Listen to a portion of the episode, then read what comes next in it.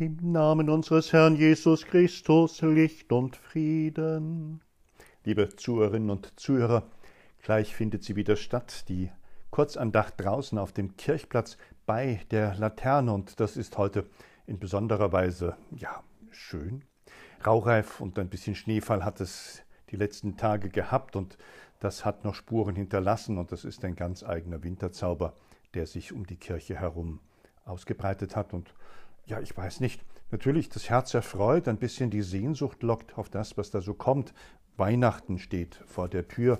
Was ist in dieser vierten Adventwoche ja nichts Ungewöhnliches. Und dennoch sind es ungewöhnliche Zeiten. Es sind herausfordernde Zeiten. Ganz streng und in großer Sorge gibt es Warnungen vor einer neuen Virusvariante und die Kirchen sind aufgescheucht, zumindest in unserer Gemeinde geht es rund was denn die Vorbereitung, die beste Vorbereitung darauf ist, jetzt Weihnachtsgottesdienste zu feiern. Wir haben ganz klare Hinweise aus dem Robert Koch Institut, wo der praktizierende Katholik Professor Wieler der Chef ist, dass da jetzt was auf uns zukommt, was schwierig ist und dass vor allem auch die anstehenden Weihnachtstage eben nicht der Funke sein dürfen, die so ein Omikron-Feuer, so heißt diese neue Variante, entfacht dass also hohe Infektionszahlen, viele Krankheitsfälle, viele Sorgen in den Krankenhäusern die ganze Sache sehr, sehr erschweren. Alle müssen jetzt dafür sorgen, so war die Warnung, dass genau diese Zeit zwischen Weihnachten und dem neuen Jahr die Dynamik daraus nimmt.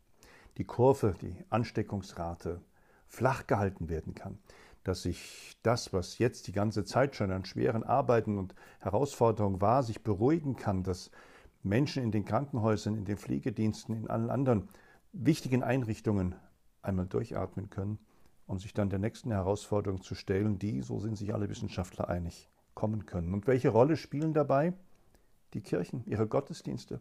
Sind es wirklich so sichere Veranstaltungen, wie die Kirchen selber immer sagen? Wir haben Schutzkonzepte, wir haben Hygiene ausprobiert und erfahren, aber liebe Leute, seien wir doch ehrlich, wir haben ganz viele Schwachstellen und wir haben genug, auch beim eigenen Personal, an, an unverantwortlichen Menschen, für die diese Regeln ja alle nicht gelten.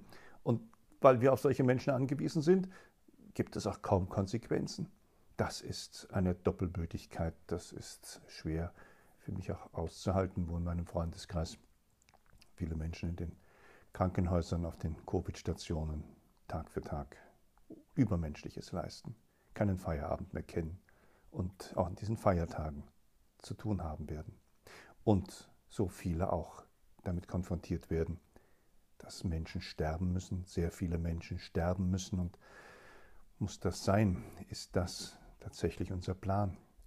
Die katholische Kirche hat vor vielen Jahren einmal hier für diese Stadt, für diese ganzen Erneuerungsprozesse formuliert, wir wollen als katholische Kirche in dieser Stadt dem Leben dienen lernen. Was heißt das?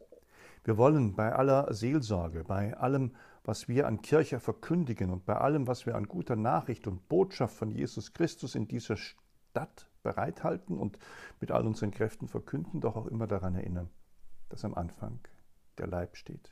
Dieses kostbare Geschenk, das, das werden wir an Weihnachten feiern, Gott selbst sich ausgesucht hat, indem er einer von uns geworden ist, indem er sich neun Monate einer Frau anvertraut hat, die ihm das Leben geschenkt hat in der Nacht zu Weihnachten draußen vor den Toren der Stadt, in einem Stall, in einer Höhle bei den Hirten, die dort Nachtwache hielten, weil in der Stadt kein Platz für sie war.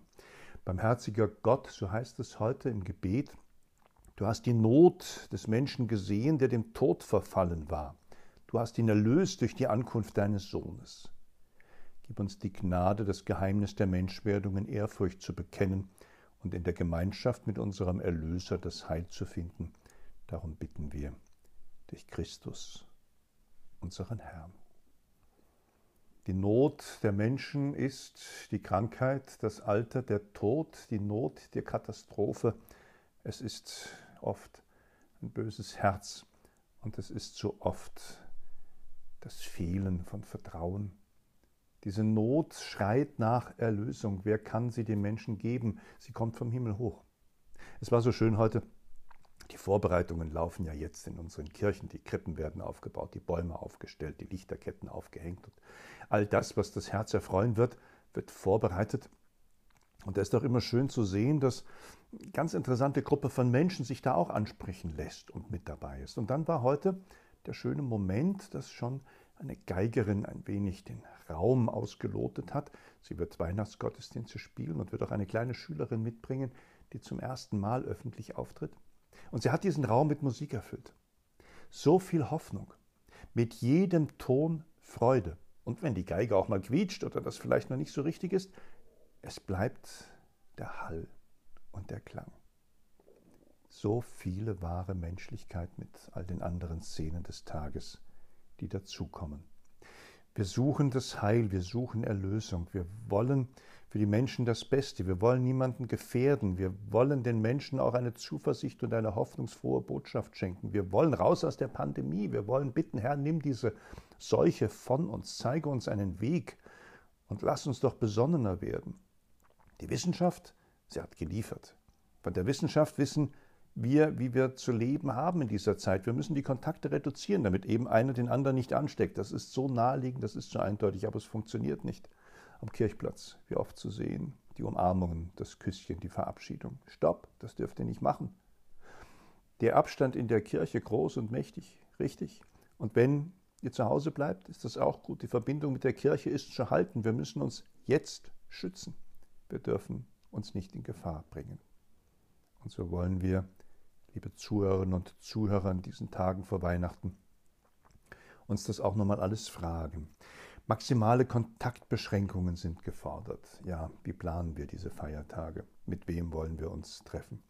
Wir sollen alle Vorsichtsmaßnahmen machen. Ja, wir haben Schwestern und Brüder, die die Impfung verweigern. Die sind jetzt schutzlos dem Virus ausgeliefert. Warum? Ich begreife so vieles nicht. Wir, die wir geimpft sind, die wir diesen Schutz haben, können diesem Schutz nicht restlos vertrauen. Wir müssen uns und andere schützen durch konsequentes und diszipliniertes Tragen der Masken und da bitte auch eine FFP2-Maske, denn die OP-Masken, die medizinischen Masken haben einen deutlich geringeren Schutzwert. Wir müssen uns testen. Ja, auch wenn es immer wieder heißt, dass diese Schnelltests nicht besonders hilfreich und gut sind, aber sie bringen schon ihr Ergebnis. Dann kann ich mich doch auch täglich testen dann kann ich doch diese Sicherheit mit einbauen. Und ich muss sehen, dass ich auf all die Kontakte, die vielleicht so Land auf, Land ab möglich sind, vielleicht auch verzichte. Und immer wieder auch informieren, gute Nachrichten hören und dann überlegen, was kann ich denn tun für einen anderen? Wo kann ich nochmal anrufen? Wo kann ich eine Postkarte schreiben? Wen kann ich denn auch im Herzen noch einmal begegnen und mit in mein Gebet nehmen in diesen Tagen? des Advent. Wir stehen kurz vor Weihnachten. Wir haben vor uns die Zeit der Befreiung, der Erlösung, der Rettung, die gute Hoffnungsbotschaft, dass der Mensch gerettet ist. Du König aller Völker, Christus, du Eckstein deiner Kirche, komm, errette uns Menschen, die du aus Erde gebildet.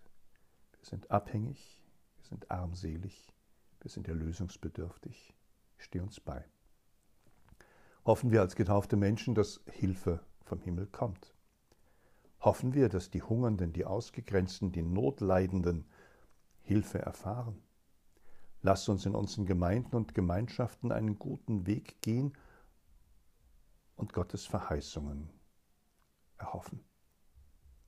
Denn du bist ein treuer Gott, du bist die Hoffnung unseres Lebens. Wir vertrauen dir in Ewigkeit. Einen lieben Gruß vom Kirchplatz, hm, gleich vom Kirchplatz vor der Kirche St. Josef auf dem Rotenberg in der Nähe des Marienkrankenhauses, ein Ort im Kasseler Norden, an dem wir viel Gutes erleben und erfahren dürfen, in dem wir immer wieder herausgefordert sind und in dem wir lernen zu vertrauen. Jesus, unserem gütigen Vater im Himmel, seinem guten Geist, dem Heiligen und allen Engeln und Heiligen. Ein lieben Gruß und Segenswünsche von Stefan Krönung, dem Hilfsfacher in der Pfarrei St. Elisabeth, dem Sozialpfarrer hier auf dem Rotenberg und für die Malteser der Stadtseelsorger. Einen guten Advent und für die anstehenden Weihnachtstage. Herzliche Grüße.